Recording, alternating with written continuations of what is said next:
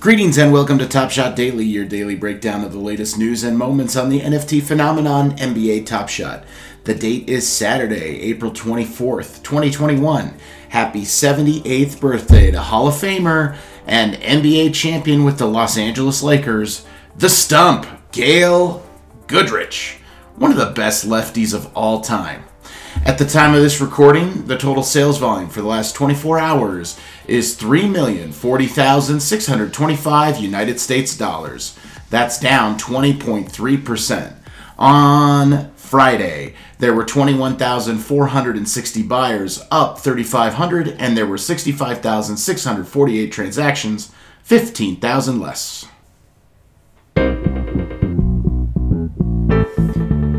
Here's the latest Top Shot news.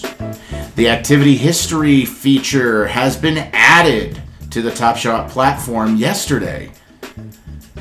Activity history is accessed by clicking on My Dapper Wallet, then go to the Home section, and you will see all activities, which contains a complete record of your transaction history on NBA Top Shot.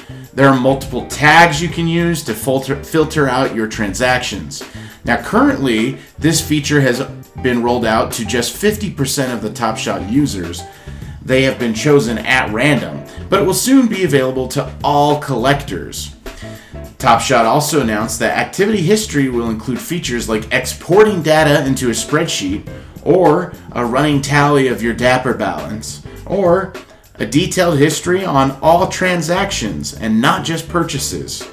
All of those features are coming to the activity history, which will help you keep track of your finances as you have been involved in these this NFT platform.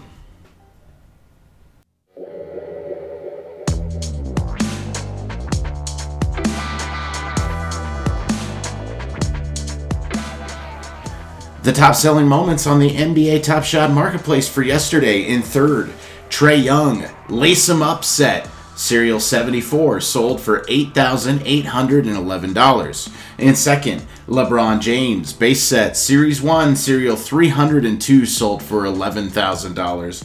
And in first, Manu Ginobili Run It Back Series Serial number 49 sold for $11,697. That's it for today's episode of Top Shot Daily. My name is Keith, aka Flabbercake, and until tomorrow, I'll see you in the marketplace. Have a terrific day.